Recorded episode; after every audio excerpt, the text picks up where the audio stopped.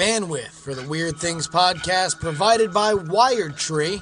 For sites of any size and world class customer service, head on over to wiredtree.com.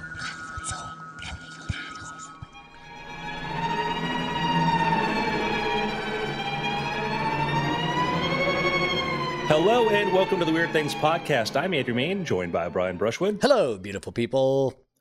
Justin Robert Young, Hello. And Mr. Bryce Castillo. Hello. I try to get up there, but Yeah. I try That's to good. Buff That's artist. good. Ah, hello. That's too much. So, a couple things I want to talk about. I want to revisit a story in a little bit, but uh, this week we are going to maybe possibly see an attempt of launching the next Starship. That's the uh, prototype for the new SpaceX fully reusable spacecraft. We saw the uh, SN 8 go up and land really hard. I mean, I w- I Land, mean, yeah, land, land, land with panache. bet- better Yeah. than expected. I mean, Oh, right up yeah. until 10 seconds beforehand, landed much better than, than expected. Yeah, it, it had me at belly flop maneuver. I'm like, oh. uh, so yeah, it was basically like somebody successfully doing an off-road race, and then, you know, just uh, for style points, jackknifing their car. Uh, uh, that as, but it still rolls over the finish line. Like, like they got everything they needed. It was just, you know, total demolition of the of the vehicle. I, I like your analogy. I'm going to one up you here. I've been watching the documentary Being Evel and watching all those Evel Knievel jumps where he makes Oh. the jump and Yeah. then just Yeah. Uh, so yeah, he went over. He made it over the Caesar's Palace. You know, fountains. The landing, And that's what that's what counts. Yeah. Yeah. So uh, yeah, but uh, there's a SpaceX uploaded a new video of it. One of the coolest parts of it is where they have the camera on the ground when you see that thing coming in down at it, and it just looks like looks like a CG render. Uh, so they're gonna try SN9, which is the next Starship, and that's scheduled to be. Uh, they're trying to figure out like launch conditions, et cetera, when they're gonna launch that, and SN9, uh, you know, slightly improved. You know, I think they might be going for a higher altitude on that, or maybe nail the landing. And things are moving fast. You know, we were just a few weeks ago watching SN8, and now we're already with SN9 and SN10 and 11, and so are Do- being constructed. Do you think there's a psychological effect that will um uh how, how can I put this? Uh like uh there was some amount of time between the first time that that you know a first stage rocket landed or or number of of you know test flights up to uh, the ISS or whatever before we put human cargo in any of the the uh, sorry dra- dragon dragon capsules Mhm. um, and then uh, uh, uh, it seems like we're on track even if this iterates faster do you think that psychologically humans can get comfortable with the idea of of hopping in one of these faster or or do you think that that we're going to have to keep on using it for for you know non-manned missions for for a hot minute? I think that we're going to want to see a lot of successful landings. yeah. The the advantage of here, if you think about this, what's kind of cool is because it's fully reusable and your costs, your launch costs are so low considering, is that we only got we had we we tested the space shuttle, you know, gliding off of a you know airplane landing once. We never had a fully automated space shuttle test. We've Wow. never had a lot of these things tested without people we could do hundreds of tests with Starship, hundreds of tests with Starship before any humans ever get on board it. Well, and and especially once we cross the threshold into successful reusability, right? At that point, oh boy, it really does look like CG. It looks like sci-fi. Uh, uh, uh, uh, Starship NATO is, is what it looks like. um, but uh, once we get to reusability, then all of a sudden we're just looking at uh, time of humans to watch and and fuel, you know, refueling costs. I guess refurbishment uh, is going to be a significant. Well, I just, but it's it's the idea is they want to they want these to be like airplanes. The idea Yeah. is they come down on the ground, Yeah. they do an inspection. They're now launching Falcon Nine first stages. They're getting up to like ten launches or something, or like the, the reusability window on those things is pretty amazing. And and now they say their customers prefer the used ones. Yeah, because because they, have improved. As a matter of fact, uh, we've talked about our friend uh, Richard Garriott was talking about how he was kind of relieved to find out he was going to be on a Soyuz capsule because they have a failure rate of zero.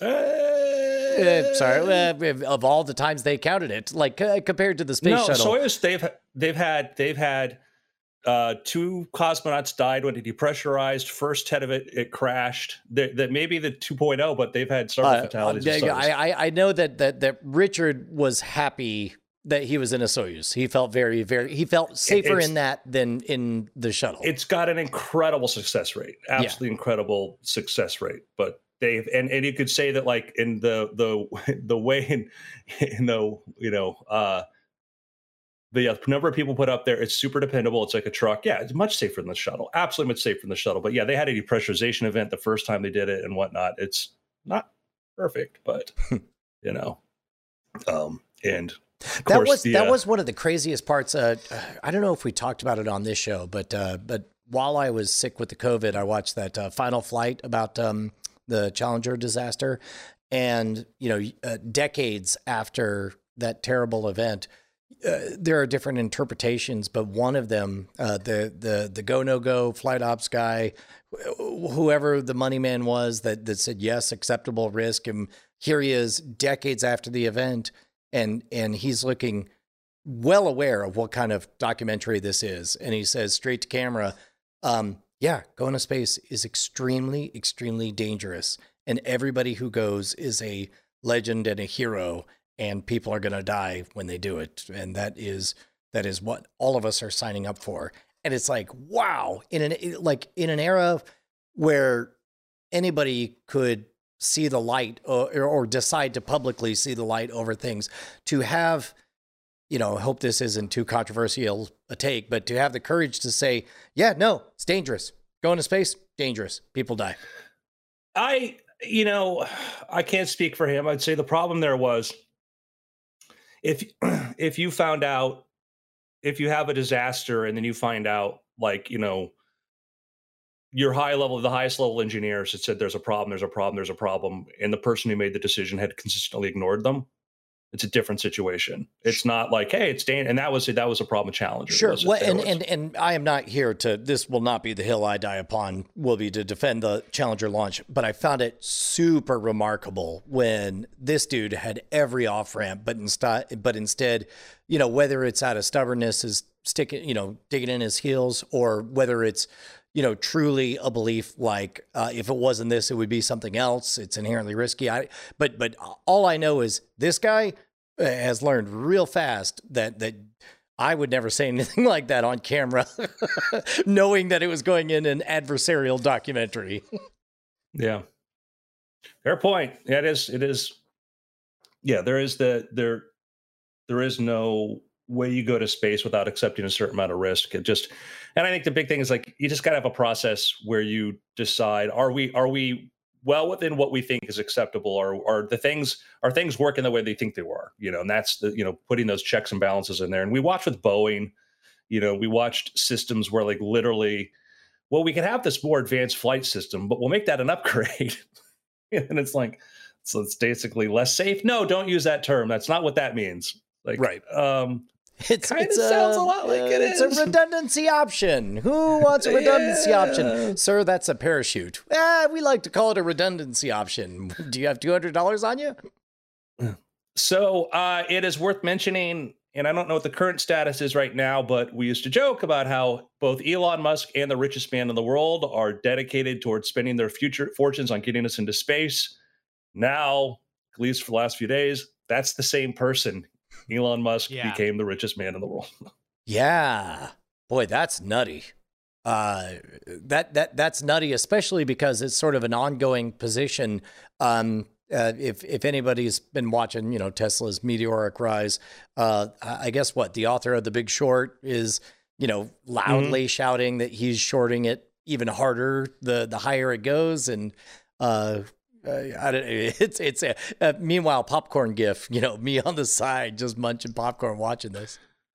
Yeah, it's not the yeah the the the guy that the one who uh not the author, but yeah, the guy with the Big Short was about. And you know, he's he's a very interesting you know uh, investor and what he looks for and stuff like this. And it's uh you know it's when I'm kind of the opinion like gotta gotta look at all the data points, gotta look gotta look everywhere. I would say that in the housing bubble, it was a kind of a thing where you could say like uh you know overvalued assets no ability to pay for them et cetera or stock market you know valuation of a company like this it's harder to sort of say because it's like a lot of companies the outsized valuations stay that way forever amazon et cetera and, and so it's it, to me it's like it's a different animal. He might be right but i'm saying it's a different thing than what he did before so and uh, it is it is worth nodding towards the fact that stock market is a weird animal in that uh, the quote unquote fundamentals are sort of irrelevant. What you're really betting is whether or not more and more people are going to bet on a thing. You know, it's like you're, you're factoring in future opinion on how something is going ba- instead of what the hard assets are. Well, I mean, it, well, I would I would, I would just say it depends on your approach. So when I was young and I wanted to get in investing, I, you know, Warren Buffett was, you know, read Warren Buffett, and then he always advised Benjamin Graham's Intelligent Investor, which was very, very much get into the assets of it, but because it's long term investing. I never wanted to be a day trader. I never wanted to trade every day because, like, that's gambling. I'm not a gambler. So I said, okay, I'll invest in a company that I expect to hold like 10 years from now. And that was my attitude. Like, like, how do I will I use this product 10 years from now? So my strategy is always like, where do I think they'll be in 10 years? And not can I flip it tomorrow or next week. And so that served me really well. That served me remarkably well. Every time I looked at a company and I said, okay, well, I do I see myself using their product in 10 years? 2001, bought a lot of Apple, you know, bought, you know, Pixar movies. I bought Pixar. I mean, my my picks have been were always based on, oh, I like this, and I think I'll keep buying it. And Tesla had its IPO, got in involved in Tesla. And it's not foolproof, but it is planning for that longer term and thinking, I think they're going to have a big value in the future. Like, I'm probably going to be using Amazon products 10 years from now. Probably going to be using Google and Microsoft products 10 years from now. Yeah. Those are not pot, stock picks. I'm just telling. Yeah. but, but yeah, like I, I, yeah, trying to pick it day to day. Yeah. You're bet, like you said, you're betting on like, what do people do? What do people do? Like I watch this go up, and I'm like, oh, I'm sure it's going to fall from where that's high that it hit, but I, I'm not going to sell and try to time or try to do that because I'll just go nuts. Well, and and yeah, yeah. Uh, I don't know. We could talk about investing advice some other time, but uh, but but but man, uh, it it really has been remarkable to see that uh, that that rocket stock go nuts. Yeah, yeah, and hopefully it keeps its value. you know, hopefully, yeah. Uh, you know, uh, you know, having I, I, think I like the product. That's the thing. And that was uh, that's the last thing I'll say. I invested in Tesla when they did their IPO because the Model S was rated the best car of the year. Yeah, and I'm like, I well, bet on the product. I believe the highest rating of, or at least tied for the highest rating of all time on Consumer Reports. They later figured out something to nitpick on and, and dinged it mm-hmm. down a little bit. But but you know, overall, boy oh boy, do people who own Teslas seem to dig owning Teslas. Yeah, and I'd say, and just again, sorry for the side jack, but I'd say that's where like people say, "Oh, what about this other a car company?" Whatever. Like, great. What's their product? Are they making and shipping a thing that people love? Everybody can have an idea. Everybody can have a theory or a mock-up or a prototype or any business and say this: Have you used it and do you love it? And that's why I, I avoid speculative market. Like, I don't. Somebody's going to build this. That's hard. It's really, really hard to do that. So yeah, We'll, well, here's some investment advice. Invest in your favorite podcasts, including this one. Patreon.com slash weird things is where you need to go to make sure that you keep this podcast a rolling. Go ahead and get your custom RSS feed, get your uh, After Things podcast delivered to you faster than it would be otherwise. Patreon.com slash weird things. Gentlemen. Yep the story we talked about before, but now I want to do some scenarios. BLC one, huh? Uh, huh? I remember talking about BLC one, but for those of us who, you know, who are listening who don't remember, yeah, don't I don't I don't. I mean, we all obviously photographic memory on BLC one. I mean, I remember the four of us were were in Cancun and we raised a toast to old B Dog, as we used to call I, it. I, I remember the four of us. Uh, we had all like at a football game had had written BLC and one on our stomachs and took our shirts off and we're chanting BLC one. And I remember wh- when you scored that field goal that won it for the home team, you said, Yo, and you kissed your fingers, you put them up, you put one finger in the air, and you said, This is for you, BLC. And then you scored Yeah. the field goal. So, but some people might have missed some of that. Well, for those dummies. Um, yeah. Uh, BLC one, that was the that signal that was observed around apparently around Proxima Centauri. So we have the uh, oh, the the one that for a hot second felt like uh, like like it had to be artificial because it was such a narrow band signal, right? And we still don't know. And it was they were the the research organization that's investigating this wanted to keep a lid on it because they didn't want to come out there and like, hey, we found something, and people like, no, it's the microwave. I'm like, oh, we look dumb. We don't want that. So to their credit, they kept a lid on it, but like Guardian had a post leaked on it, and they kind of provided some background details. Say, hey, you know, yes, we have a thing, ninety nine point nine percent chance. It's just some fluke. It's not a thing. And so they're very, I think they've been a very appropriately cautious, and I think they've been frustrated by the media attention to it. I, on the other hand, think there's nothing wrong with saying, hey, yeah, no, it's something. We're going to figure out what it is. There is something because I love the process. I love watching the process at work.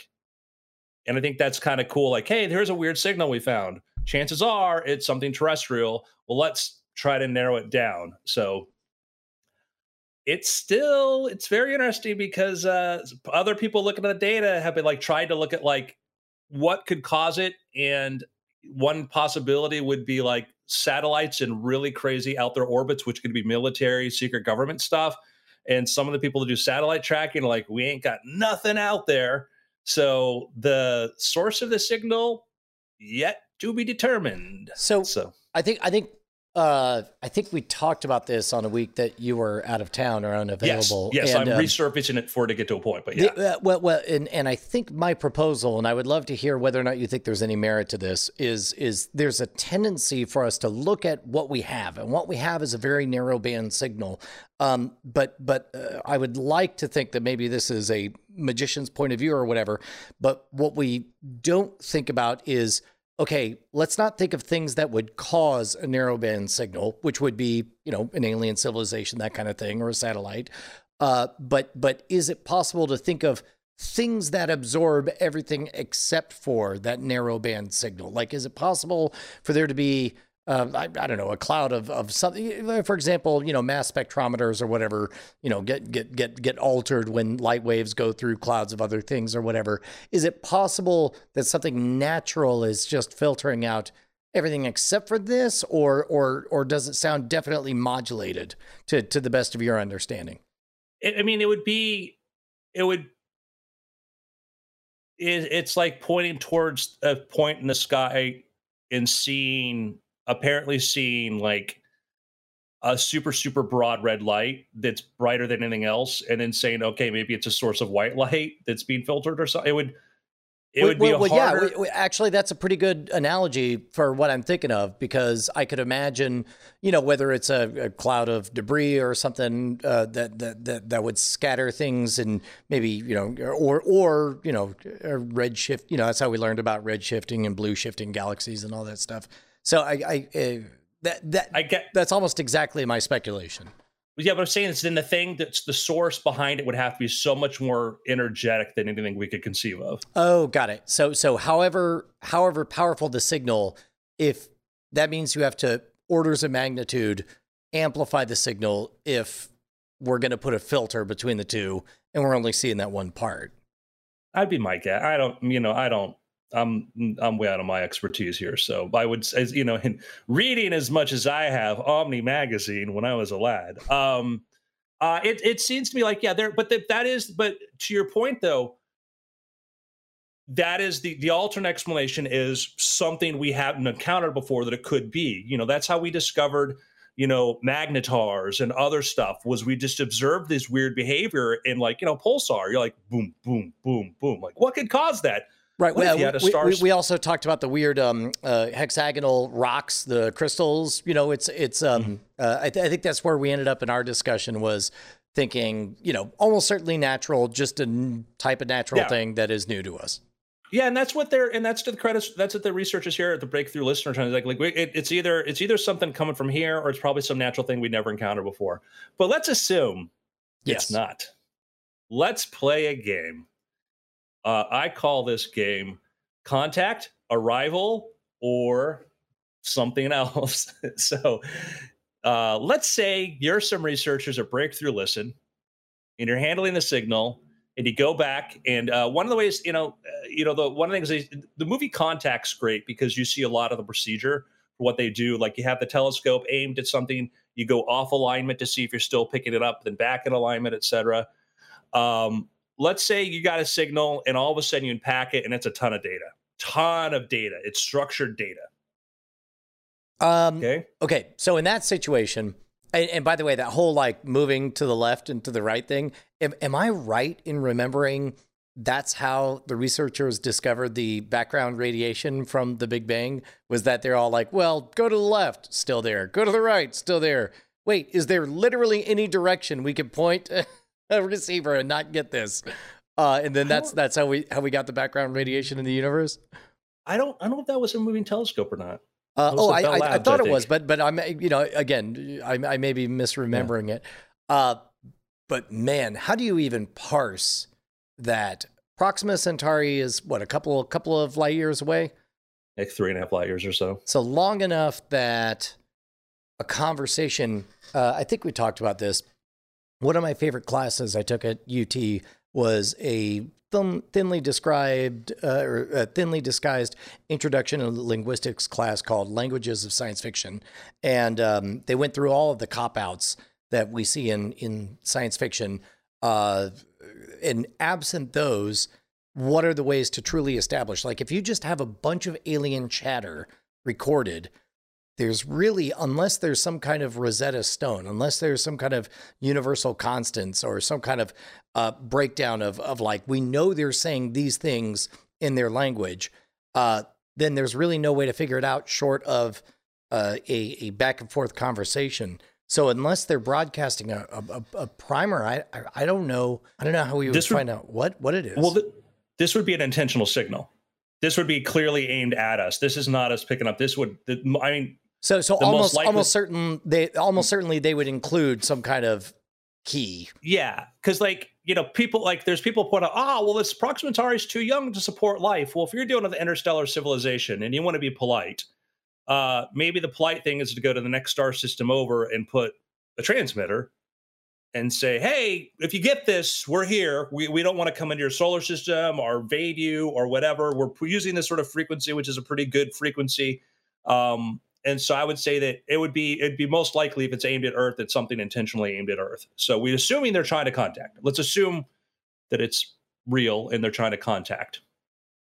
And- and the scenarios could be uh you know in what would you send you know you could send in you could send like encyclopedia galactica you could send the uh, in contact hey here's a machine to come visit us um, Mhm. you could do arrival. Here's this special language to let you look at the world in entirely different kind of ways of seeing things which i loved arrival. Thought it was great. Um, you have the species thing. Hey here's some dna grow this. See what happens. Wink wink. Um, another option would be an ai imagine being able to send sort of a simple ai that could answer your questions. Uh, that makes maybe the most sense because maybe the uh, the AI could even uh, if it was I don't know figure another what 150 300 years from now AIs will be smart enough to just you know set them up say just listen. Once you detect this threshold of you know what appears to be you know learn their language learn all that stuff just just listen. And then at some point say hey how's it going?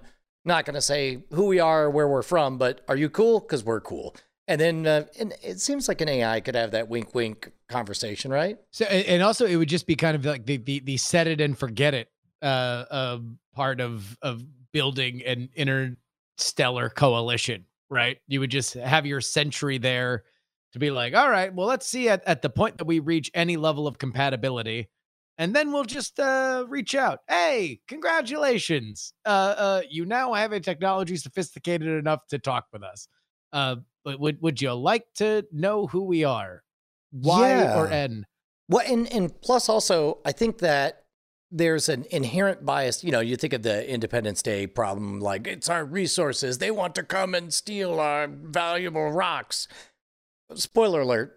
Universe is filled with rocks, and if you're going to spend the energy and the technology in order to get somewhere, you're probably not going to bother to come to Earth. You for could probably generate that. You could generate that kind of value in another way that doesn't involve coming down and making us the center of the story. Yeah, it's like or like the TV show V, which was fun and some other ones. They're here to steal our water. What Europa wasn't good enough? Like all these other places just filled with water just weren't good enough. Like you had to come here to steal our water. Yeah, you know what's funny is I want to hold back like a 40 year old spoiler and say like, but they also needed food in the form of humans. What? yeah. Ah! Uh, so because I think that's obviously if we got like, oh, it's code, nobody, nobody in the room's be like, well, let's run this thing. Everybody's going to be like, ooh, what do we do here? Well, should we run this code? And it, it could be like GoDaddy's horrific like phishing thing they did to people for the holidays. Like What you suckers that? clicked on the. Uh, apparently, um, they sent an email out to people saying, "Congratulations, you've got a Christmas bonus. You know, for your hard work. Click here." You clicked on it, and then a little Yeah. later, you got a notice like, "Hey, uh, that was a phishing scam that we tested you on, and you failed it." Uh, and, So and of thi- course, this is uh, there, there's there, there's a great episode of Darknet Diaries that goes into because they talk to a lot of white hat hackers that uh, deal with uh, you know these kinds of situations, and there really is an ethical line that they have to walk of like, all right, well, at, at what point are we number one doing the client a disservice by not at by not doing the the same kind of dirty schemes that somebody nefarious would pull uh, but at the same time are we actively harassing the employees of the company that we are that we are now working for to prove that their employees are not being digitally safe enough yeah, that boy, knowing it was only sent to employees does kind of color it a bit because um, I don't think it's out of bounds for a company to say we expect we expect um, excellence in your informational hygiene at our company, and as a result, just know that we're going to look for excellence, and if you're not excellent, we're going to let you know. And uh, this could be one of those things that pops up. Yeah, I could see that. I, you know, to do it before the holidays and plus with a round of firings and there would be no actual bonus. eh, I'm like, uh, like, yeah, there are things I can do to find out if somebody's loyal or somebody's smart. I'm not gonna do all of them, and and it's and it led to get shocker. Everybody hates GoDaddy more than before. I was about to say they they weren't in a great position to begin with. But you and know, that's and, them, that, and that's the thing is is is you know for for for the the contractors if it was GoDaddy itself and not a contractor that's a different thing. Uh but uh, even if it was internal the idea of like uh yeah I, I I I think that there is a line. There's a line that like yes a black hat hacker could take advantage of this. Uh also you're actively being a major peen to all of your employees like like is is that juice worth the squeeze Yeah, that's tough too because like uh, I know that that whenever you go to a third party contractor, I mean you are expected to get results where it's like, um, hey, wha- you want us to play softball with you or hardball? They're like, no man, we're paying you the big bucks. You play the hardest hardball you can hardball because we're spending money to find out if you can get us. It's like, well, congrats. It's going to be a Christmas bonus phishing email. Uh, like, I, I, I, I, I don't know. It's hard knowing that it probably there, there was, was a there was also party. there was another there was another story recently that was like even more direct as to like uh uh firings or something like that like it it, it, it played even more into kind of our our current economic instability Oof. that was like another well let's just make sure you don't click links no matter what they say yeah. Yeah. So that's the problem we run into if the aliens send us some code.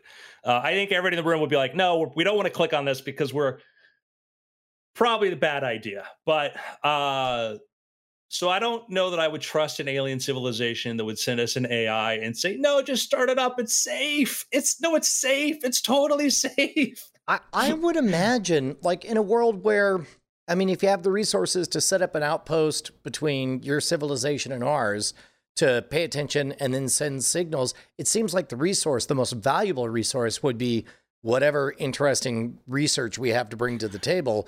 And so, in that regard, I, I, I it's it's hard. I, I am inclined, and maybe maybe you can convince me otherwise, but I'm inclined to assume across the board that we're just helping a grad student out, uh, and and I can't imagine what they would get out of malicious code.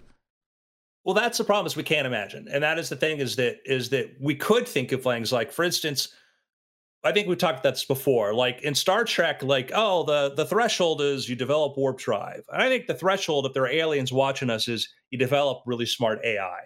Once a civilization's developed AI, that's the point at which they accelerate. They theoretically could accelerate very quickly, and if you're worried about things either combusting or gray goo or all the horrific AI scenarios, that's what you want to watch for is pay attention to like how's this other how's this civilization's AI progress coming? And do we want to help them or not? Or are we dealing with other AI is it AI that's out there that took over and it's like Yeah, all right That's wetware. that that that that that, that to me is the, is, is the question is whether or not and the AI is looking from beyond the stars saying like oh finally a new life shedding its larva of shell of of humanity like let's bring this into the fold welcome AI So uh, there could be uh, religious extremists, could be a lot of reasons, you know, just just so many. And and thing to think about too is that we often imagine like, oh, a really advanced civilization, they would be so smart and wise because they have this advanced civilization. Well, I mean, the people that built it were, but you know, what happens 10,000 years later when, you know, everybody becomes dumb and they have star drives and all this cool tech and they develop, become like a bunch of people living in, you know, Malibu with crazy religious ideas and stuff and anti-vaccination schemes. We're, You know, we're not talking about then? any one particular set of people, just in general. talking about alien Fine, civilizations on the West Malibu, Coast uh, in general. I just just saying. Um, but I say that's the thing too. It's like it's like I love that that there was that Saturday Night Live episode where the the spaceship lands and two pilgrims walk out with like muskets. yeah, that's right. Yeah. uh, acting like they're, uh, they're they're superior. Yeah. You know. So anyhow, I think that it's a very interesting scenario to think about. Like, what what do you do? What would you guys do if all of a sudden like you got like you got Encyclopedia Galactica and there's a lot of cool stuff in there. You know, technology, designs, inventions. This is where this is where everybody who's my friend in IT says, "Duh! What you do is you create a virtual server and just run the code in a virtual server." I don't see what the big deal is. Uh, which I'm Well, sure. say it's a text file. Let's say it's a text file. You're not executing anything. You you so I mean, yeah, you definitely read it, right? And and that is one of the nice things is that if it's an AI and it has been listening, which would be extraordinary given that we haven't, you know, aimed anything their way. So if an AI was able to parse our radio signals, that means it would only be like like in the aughts uh, in, terms of the the lagging behind our our technology as it started to uh, or or our history, our story as it started to transmit. Um, yeah, I don't know. I I I, would. I, I I'm already already. You know, I say run the code. Like, what do you got for us? so I'm saying like even like you personally, like all of a sudden you have Encyclopedia Galactica and you see things like warp drives and stuff in there. Ooh, oh, that's interesting. So, like an infection in terms of uh, like fire stolen from the gods, where all of a sudden we're advancing, quote unquote, beyond what our civilization should be or whatever, which I think is an inherently awful position. Um, imagine, imagine we brought. Remember, kids Encyclopedia Britannica when the internet was on printed paper. Imagine you brought a 2020 edition. I'm sure it exists somewhere to a thousand twenty thousand years ago. Yeah, They'd be able to read it. Uh, I, I I think about that oftentimes, way too often. When I when I when I when I fantasize about like you know if I were to just wake up and it was 500 years ago, a thousand years ago, two thousand years ago, or whatever. Biggest problem I'd have would be the fact that even if it was English, any version of English, I wouldn't be able to understand other people. They wouldn't be able to understand me. But once we got past that, uh, I think to myself, like, what are the gifts that would be most valuable to them uh, in terms of fundamental understanding of the universe? Um, I don't really have.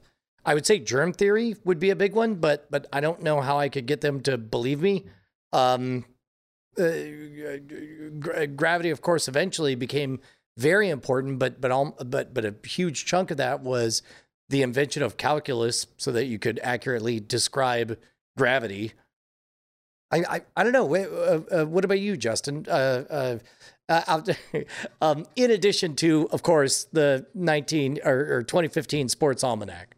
Oh man. Um I guess my my my initial thought would be you know some level of of, of au- au- automation or computation uh but I don't know whether or not I mean that's certainly not a skill that I particularly have in my head, right? I mean if I could have it and go back then then obviously that would be uh uh the the the ideal thing to do but uh i don't know i, I guess that, that that that'd be that'd be my initial thought I think you know if you have the encyclopedia there, you could go through stuff that we kind of forget's useful. But like, start with, you know, let's say we're some monk in a monastery or whatever, and we've come across this knowledge. What's going to be the most useful? You know, pasteurization. It's going to be useful. You know that there's an immediate application towards that.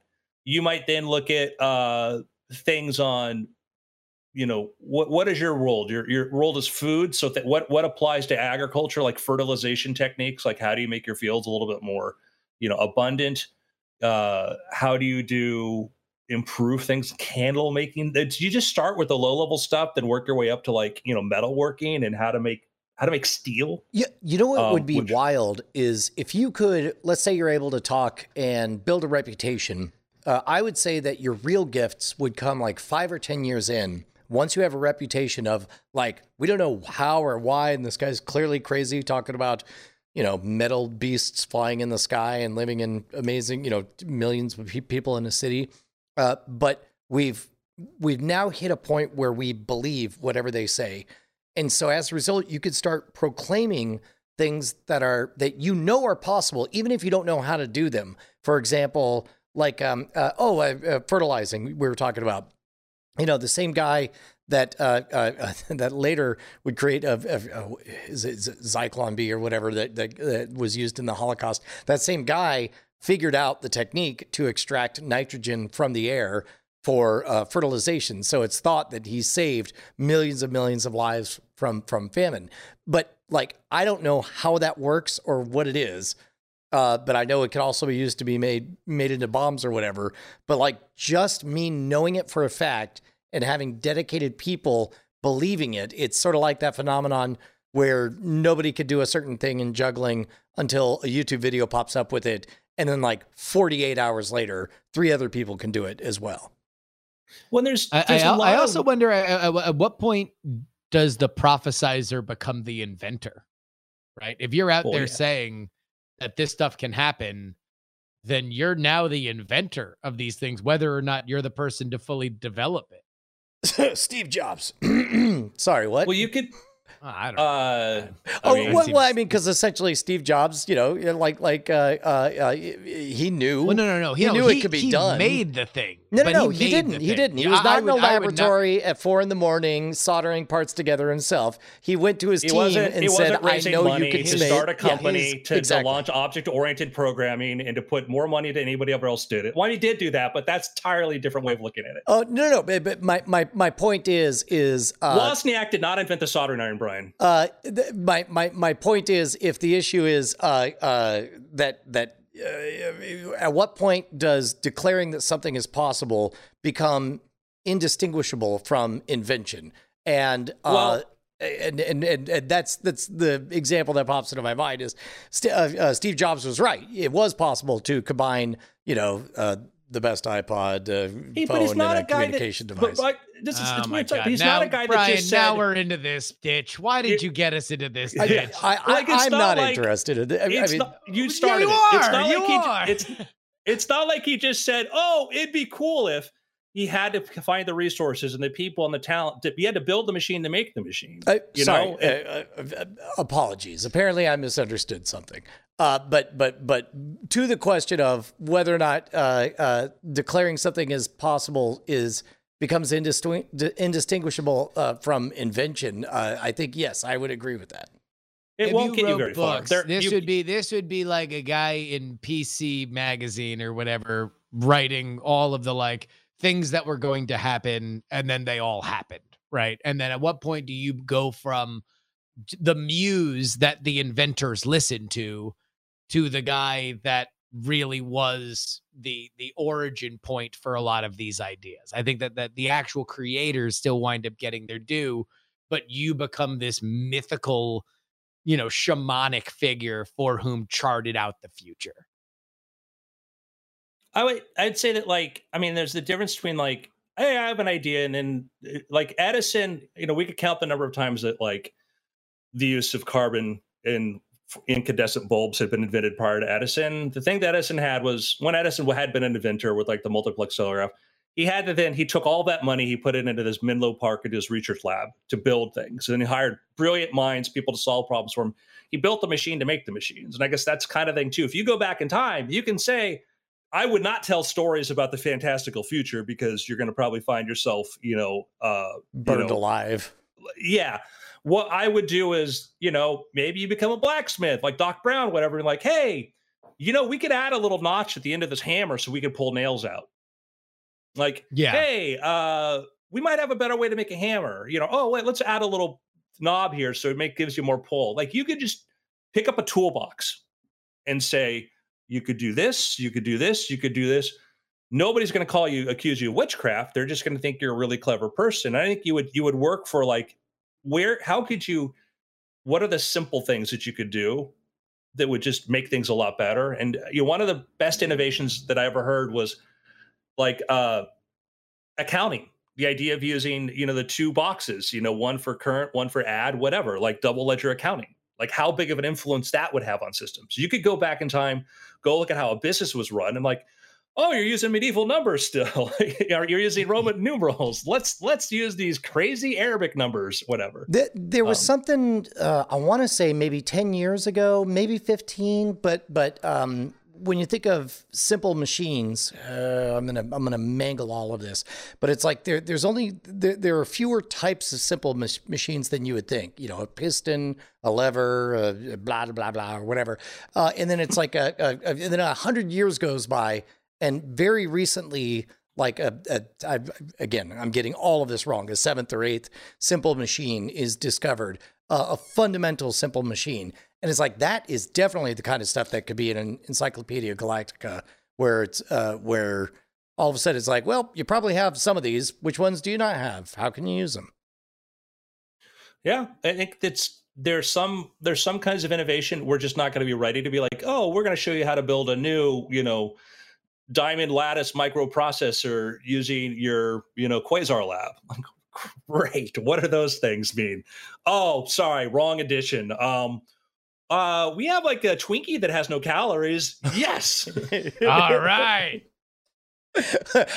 Unfortunately, that message goes to uh, uh, like 1500 years ago when people were starving. They're all like, why would anybody want a Twinkie with no calories in it? So, uh, anyway, I think it's a very interesting to think about, like, what would we, what would be useful and not too destructive, and forwards and backwards. I, I, I- one thing we haven't mentioned that I'm I'm a bit surprised because usually it's one of the first things that comes up is a map. Isn't that usually one of the first things that you say is like, oh, hello, people of this island. Um, there is a thing called the world, and this is what it looks like. So, yeah, I mean, in terms of of like who's where like certainly if there's political Yeah. beef and there is a a gray goo like hey as you're exploring um all of this land is, or all, all of this space is covered by AI bots that are self-replicating, and you know they're we're embarrassed of them. Please don't go over there. God, what if it's like one of those fast food maps they'd put on trays of like sponsor businesses that sponsored it, I've, I, the coupons and stuff?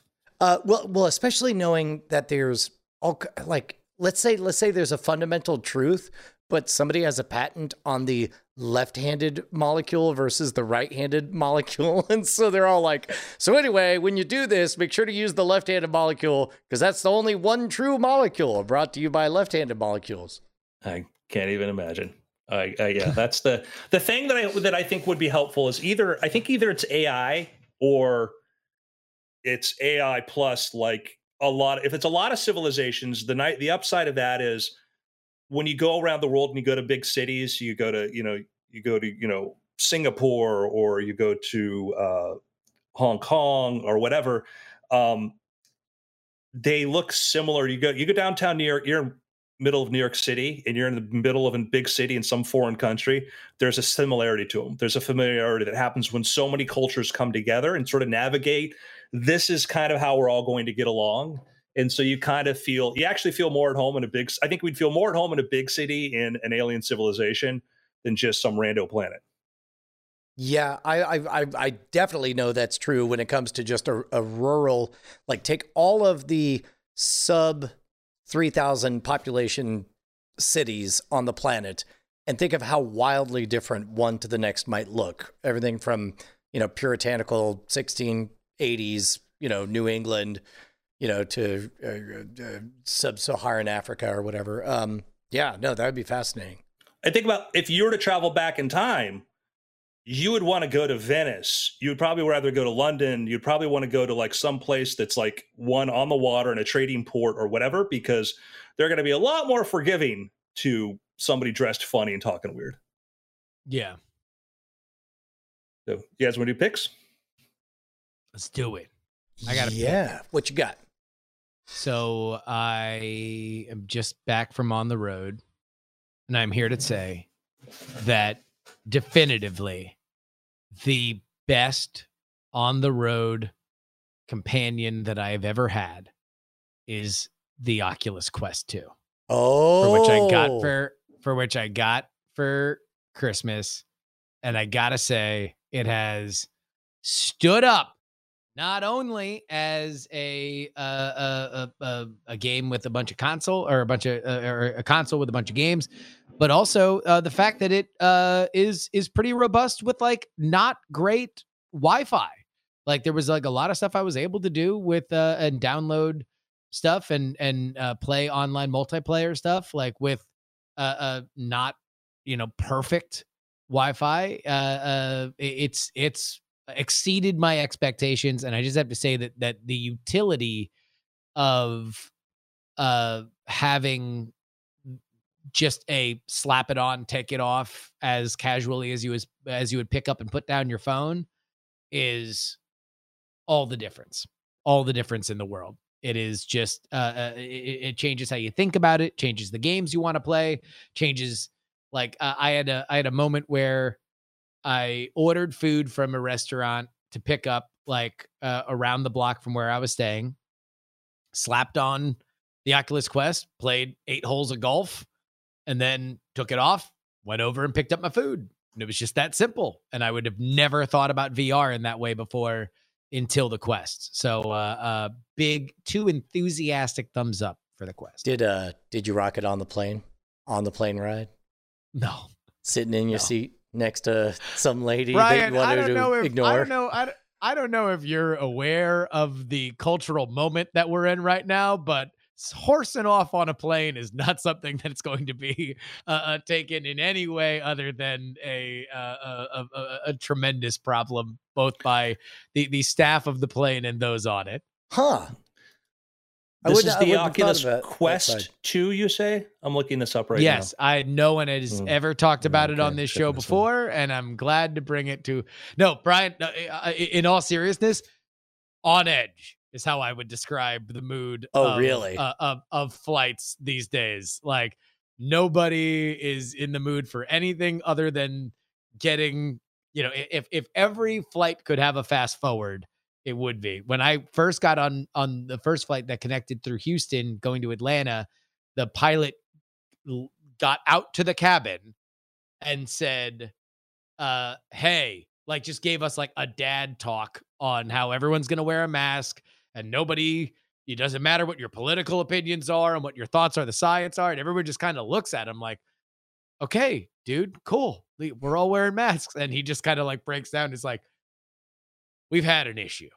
And then just walk back into the cabin. Like, so it, it is from from the the flight attendants to everybody else. Like, now is not the time for anything other than falling asleep on a plane, for which I'm able to do. And that's that's what I did. But uh I, I would even say then you you probably wouldn't want to do it unless you're just watching a movie or something. And, and even at that point, it's it's not necessarily the best uh uh for that unless you're streaming.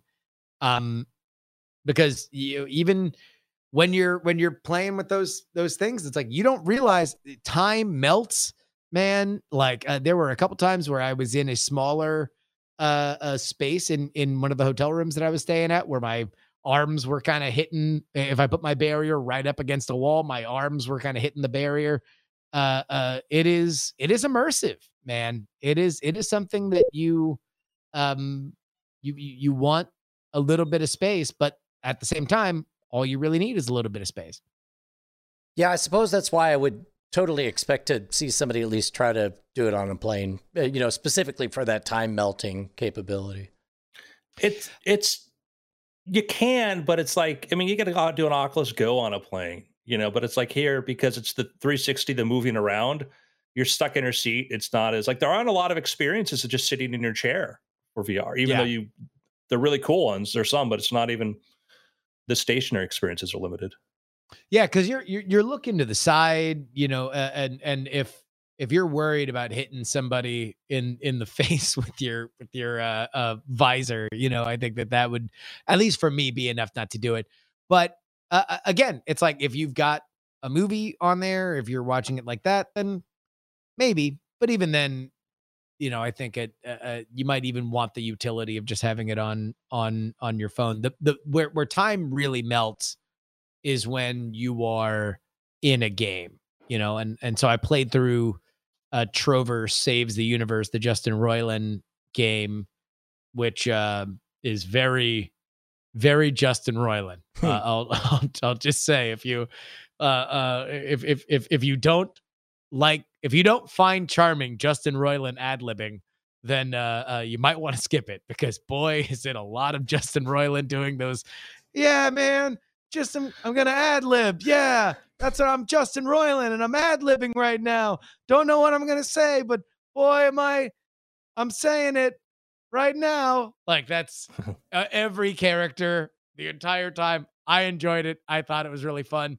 But I had a situation where I sat down uh, uh, when a football game was just starting. I finished up Trover Saves the Universe, and it was three minutes left in the third quarter. And boy, did it not feel like I had taken that much time. It felt like I had just gone through like two and a half levels. Wow. Uh, I, I man, I, I guess I'm just gonna double down on um uh on on my past pick of of uh, Kim's Convenience. Uh, we continue to be plowing through it with the family. It's great. It's great. I love everything about it. it Makes me feel connected to uh, uh all of humanity, and it, it I, I I love it. I uh, I I booted Kim's up uh, earlier this morning, and uh, there I, I had not seen that whole fourth season. I just missed that they added a, a fourth season to Netflix. Uh, but that, that show's good. Yeah, That's that's way good. good. Uh, I got a pick. Uh, I've been using this for uh, a little project after uh, someone on the show recommended. I wonder who. Uh, I would like to re re recommend Notion. Uh, hey, the uh, kind of document processing suite. Um, I, I have found I'm still getting used to it. I'm still figuring it out.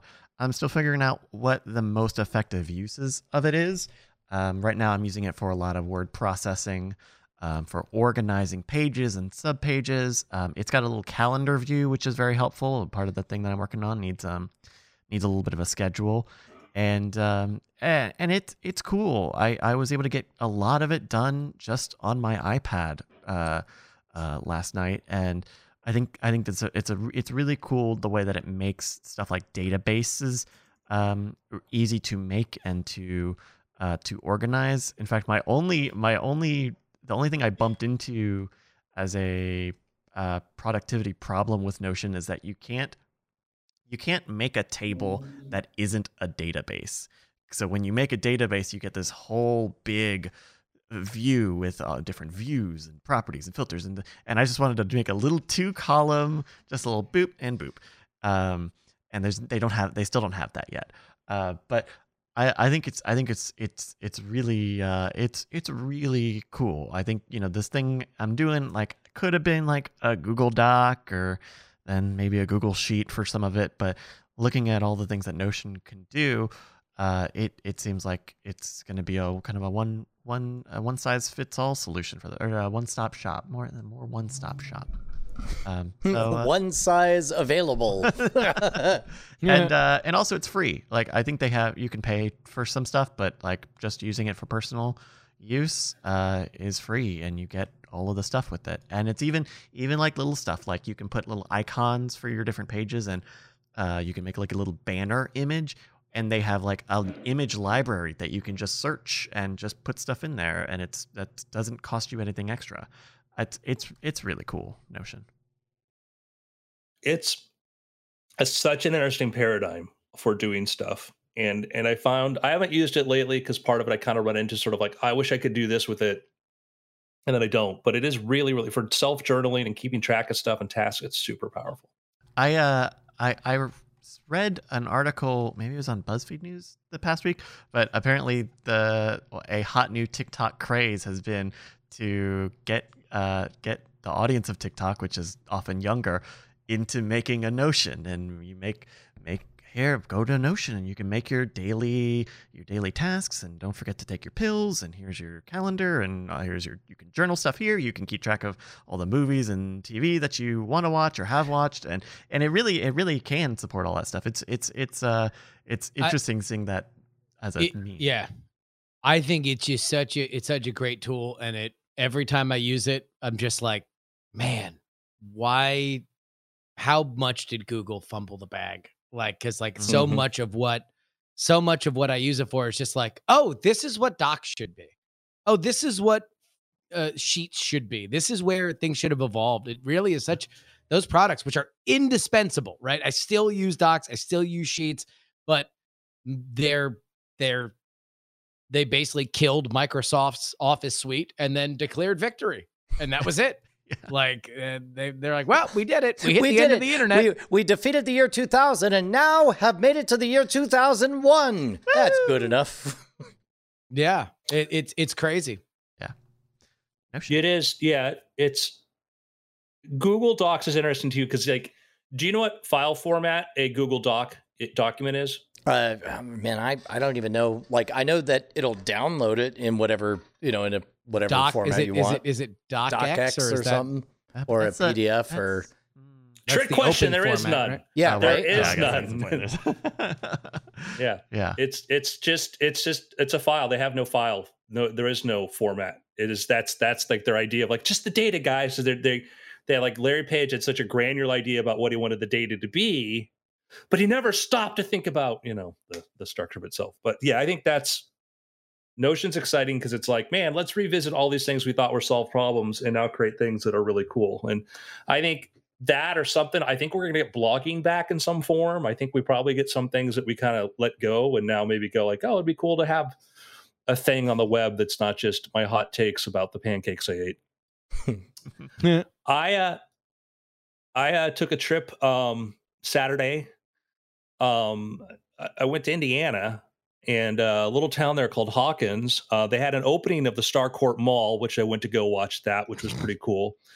And uh, eh, you know, a little chaos there. There was a little bit of a power outrage and some teenagers around there, like some troubled kids there.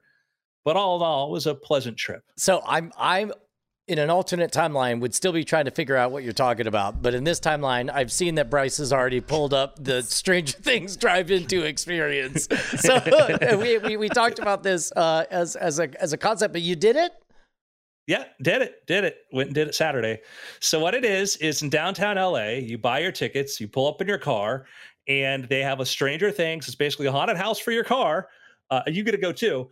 Um, and you show up at an allotted time and they feed you into first into a parking lot where you line up in a parking lot and they have up on a stage they have the whatever the science a guy playing the role of the science teacher the video screen he's there to mc the opening of starcourt mall and then they have actors dressed as the kids from stranger things which is incredibly convincing when everybody wears a face mask running around with some video equipment like doing their av club stuff and reenacting scenes from the movie with like you know the fight over you know who you know uh taking L for granted, whatever. And uh, so you get scenes reenacted by actors there going through there. Then there's power outages. You listen to the whole thing on your radio in your car. If you want food, you can actually just scan a QR code and order popcorn or whatever. They bring it to your window where you get the first part of there. Then, you know, it's like a half an hour. And then finally, the cars go up into a parking garage and you wind through the parking garage. And if you go into the parking garage, all of a sudden goes from Starcourt to some secret Russian facility with Russians walking around, and your cars are lined up. And then you watch kind of actors enact another kind of a sequence or show for you with Russians running around and Demogorgons playing around in their windows and stuff and blackouts and stuff. Then you go to another level. You go through this sort of weird sort of thing where, like, what I'm seeing right now, where you see the vines have taken over and you turn out all the car lights so all the cars in the parking garage are there with the lights out, and there's this weird VFX light show and stuff that plays. Then you finally make your way to the roof where they have a big, huge sort of setup there where they do uh, multiple actors playing the parts, video displays, incredible, big, big sort of production. So it was cool. That's I mean, awesome. it was like, yeah, I mean, it it by no means was I like, oh, this was amazing and perfect, but there's not a lot of practice making car drive through attraction experiences and what they're able to pull off was pretty amazing. Well, and, especially, I totally assumed this would be like a, a, car wash thing where you would drive up and it would hook up and just tow your car around. But it sounds like oh, you're God. being directed and you're actually driving, driving on purpose from point A to point B. Yeah, there are hundreds of cars here. I don't know. I mean, That's it's crazy. Not, they're not going to build, you know, a car tow thing. Like, yeah, no, it's it's you know, you drive, you're driving through a parking garage. First, you're like, oh my god, I, well, we drive through parking garages all the time. They've solved the liability of that. Uh, and here, you know, there are people directing you to stop, move forward, where to go. There's even uh, even a gift shop. You pull your car up into a place, scan a QR code, and they'll bring whatever you wanted to buy up to you. And so, it's put on by Fever, which does other kind of attractions. So, it is a very, and again, it's not like you're brought and explain like you're in one stage then they say, okay, everybody go to stage two, and they'll call it stage two, and they bring you there, and your car stop, and you do that, and then you go to the next stage, and your car stops. So the attractions are basically when your car stopped. You're not like moving you're moving through like everything's designed and stuff but the, the main part of the attractions when your cars are parked and st- scenes happen in front of you that's awesome what, uh, how expensive think, yeah, was just, it? just just just a great idea yeah i'm curious there yeah it was uh 30 bucks per person and um so how long like, oh, we were there like an hour and a half. And That's and cool. I would say that like uh like uh, we've done like their Christmas lights car, car drive throughs things. There's stuff like that before. This was a whole different level than anything I've ever experienced like that. This was a literally like dozens and dozens of actors playing out scenes. It was kind of as close to like a theme park show as you could get, where you turn like you know a parking garage into this. So um, I think that's I mean, a great idea. Yeah. Yeah. And I would I would love to see more stuff like that that's kind of on the level of somewhere between like a Halloween horror nights haunted house and like a stunt spectacular, you know, without some of the the the the, the jumping and diving and stuff like that. Unless there was, which is great. Uh, I, I think it's it it it shows a lot of ingenuity uh, uh and I think people are starved for it right now because yeah. you know, people don't go to theme parks you know, because they don't like these kinds of things, and to to to microize it and and sell it for thirty dollars is a great idea. Yeah, sixty dollars per two person car, then add a person for thirty. So like, I we were we had fun. I mean, again, I could nitpick it to hell, but like, point was like what they pulled off.